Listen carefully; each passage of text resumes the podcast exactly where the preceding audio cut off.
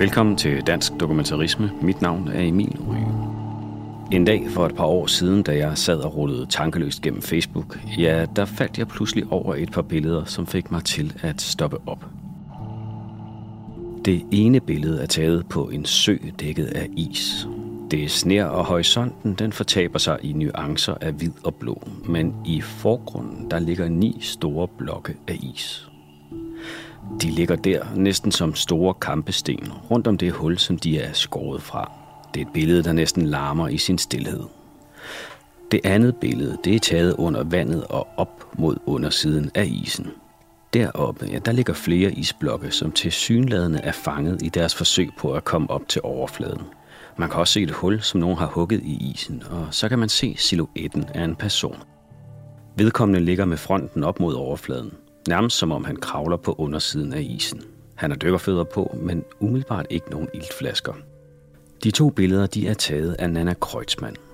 Nana hun er rigtig mange ting, og et par stykker af dem er relevante her. For det første så er hun fridykker. Fridykning det er en form for dykning, hvor man holder vejret, ofte i vanvittig lang tid, men altså ikke har ilt med ned under vandet. Nana hun er også det, man vel kan kalde en moderne nomade. Hun har ikke rigtig nogen fast adresse, men rejser rundt i hele verden og dykker. Blandt andet så bruger hun meget af sin tid i Ægypten. Og så er Nana som sagt fotograf, og hun kombinerer på fascinerende vis sine evner som netop fridykker og fotograf til at frembringe nogle meget specielle billeder. Her følger Nannas fortælling om, hvordan de her to billeder er blevet lavet. Vi skal med en tur til søen Sonanen i Finland en dag i marts 2019.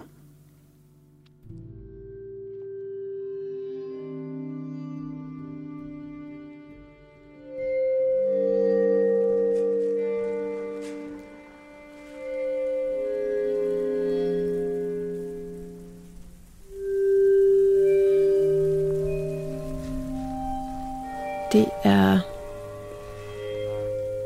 omkring 2 grader varmt.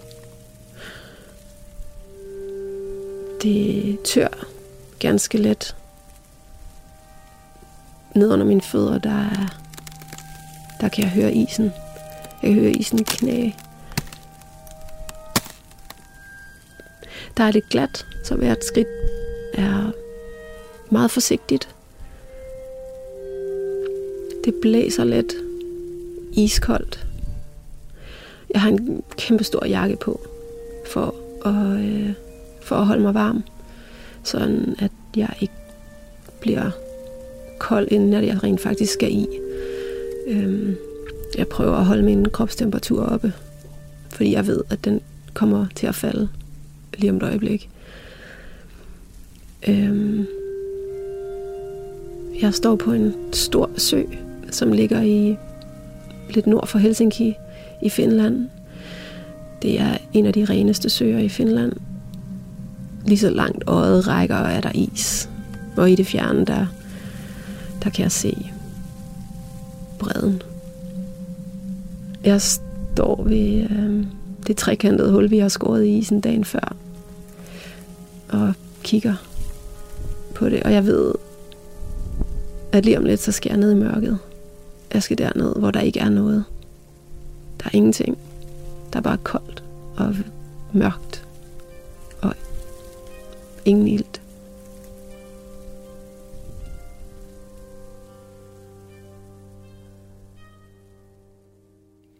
Der er cirka 30-40 cm is. Vi har øh, lavet nogle trekantede huller i isen, som er halvanden meter.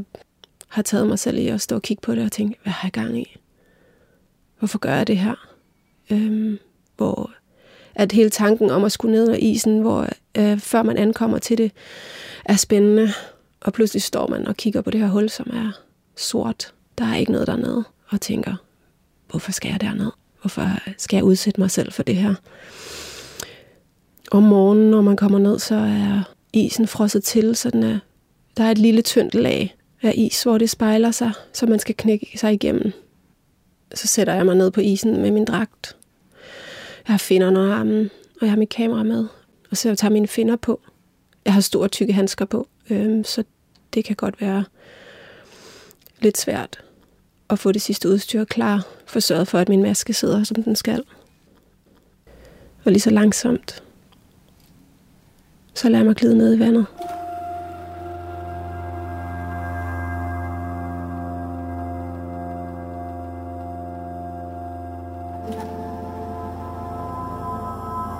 Det er først, når jeg putter ansigtet ned i vandet, at jeg kan mærke, at jeg har skiftet ned til et element, som er 1-2 grader.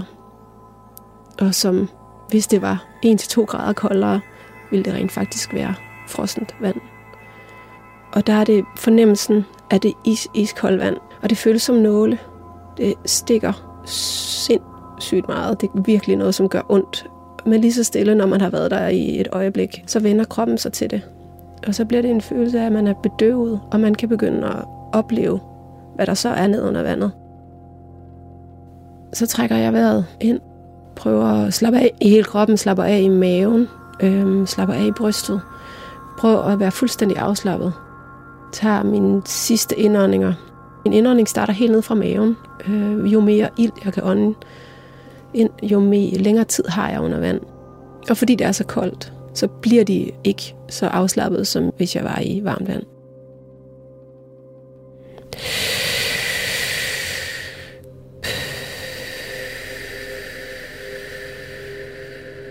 Det er en indånding, som starter helt nede i maven og fylder brystet, fylder siderne af brystet og faktisk går helt op og fylder det øverste del af halsen.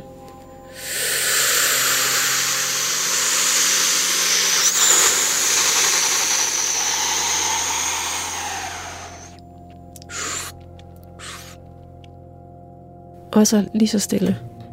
Så sætter jeg hånden ned under isen og skubber mig selv ned under isen.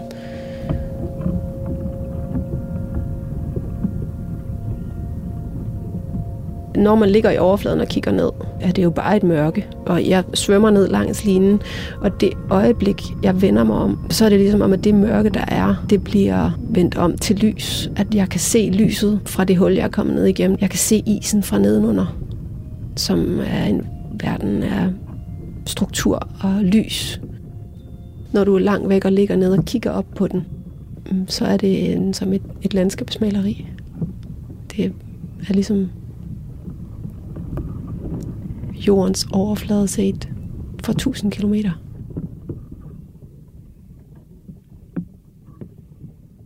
Tit har jeg lidt tid for mig selv nede under isen, hvor jeg kan hænge og vende opmærksomhed mod det, jeg skal, fordi jeg ved, at lige om lidt, så kommer den person, som jeg skal fotografere ned under isen.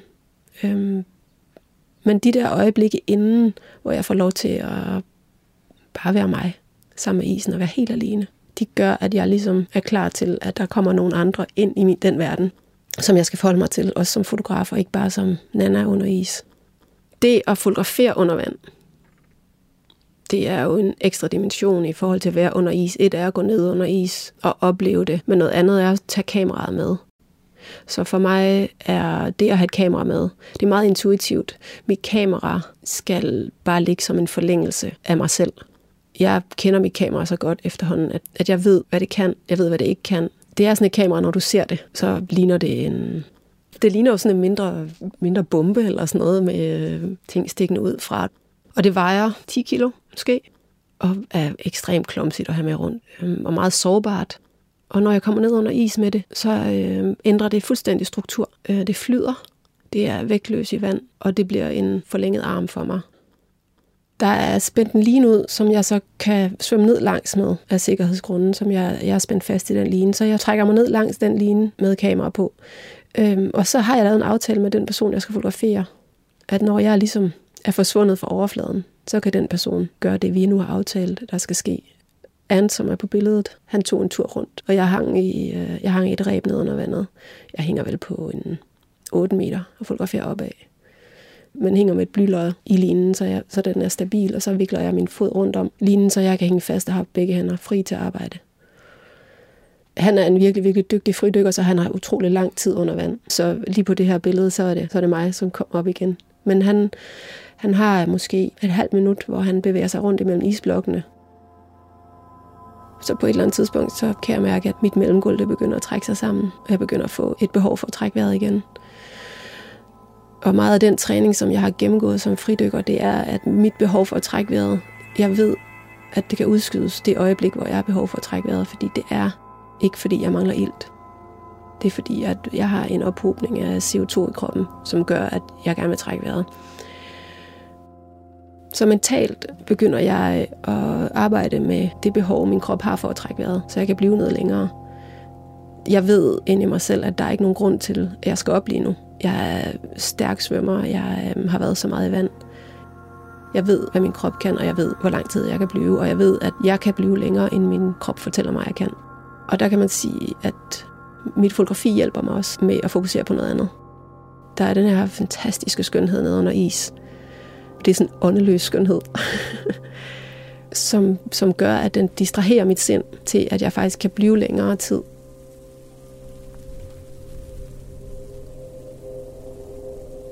Når jeg skal op igen til overfladen, så det første, jeg gør, det er at komme af med det CO2, som min krop har ophobet og få nyt ild ind. Så når jeg bryder overfladen, så er det første, jeg gør,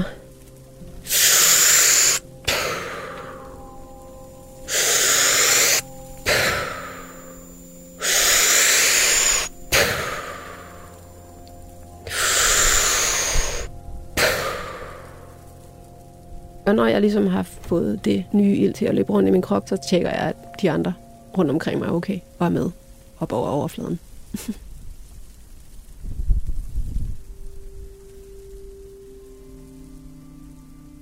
jeg tror, at for mig, inden jeg går i vandet, så er det forbundet med en stor frygt. Øhm, det er ensomt. Det er koldt og det er ikke ufarligt. Men når jeg kommer ned under vandet, og har ligesom taget mit sidste åndedrag, så er der ikke plads til angst. Der er ikke plads til panik. Der er ikke plads til, at jeg laver fejl. Og det gør, at min tilstedeværelse og min opmærksomhed er 100% fokuseret. Der er ikke noget om en halv time. Der er ikke noget i går. Der er lige der det øjeblik, hvor jeg skal være 100% til stede. Altså dybest set, så øh, er det jo en oplevelse, hvor man er så tæt på døden, som det, altså, det er en oplevelse af at være tæt på noget, som er så farligt, fordi det er koldt, fordi det er mørkt, fordi det er et sted, hvor vi ikke har noget at gøre som mennesker. At på en eller anden måde, så leger man med døden, eller er tættere på døden, end vi er i vores daglige liv. Og det er vel også det, som man kan kalde det ekstreme ved det her, ved at fotografere under is. Og det er også derfor, jeg er så tiltrukket af det.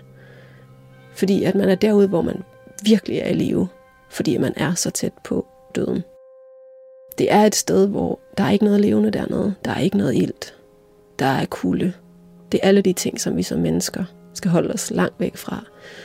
Og jeg tror, at vi som mennesker har en fuldstændig naturlig angst for, for det ekstreme. Og når man går ind i, i noget, som man troede, man ikke kunne. Jeg, jeg kan ikke være under is. Jeg fryser. Jeg, det er for koldt. Det kan ikke lade sig gøre. Jeg kan ikke trække vejret. Det med at gå ind i det og opleve det, og komme ud på den anden side og finde ud af, det kan man godt. Det flytter en mentalt. Man får flyttet, jeg har forflyttet mine grænser for, hvad jeg tror, jeg kan. Øhm, det flytter mig som menneske, det flytter mig i forhold til mine grænser i verden. Mine grænser for, hvad jeg, hvad jeg føler er trygt. Mine grænser for, hvad jeg føler er hjemligt, de bliver flyttet af at gå ind i nogle af de her ekstreme situationer, hvor man virkelig kan mærke, at man er i live. Hvis du vil se Nannas billeder fra den dag på søen, så deler vi dem på vores Instagram. Hvis du kigger i noterne til den her episode inde i din podcast-app, så linker vi også til Nannas hjemmeside, hvor du kan se meget mere af hendes fotografi. Episoden her var optaget, redigeret og spiket af mig. Jeg hedder Emil Ryge. Musikken var af Blue Dot Sessions. Du er som altid meget velkommen til at dele episoden her med dine fridykkende eller fotograferende venner. Det sætter vi stor pris på. Tak fordi du lyttede med.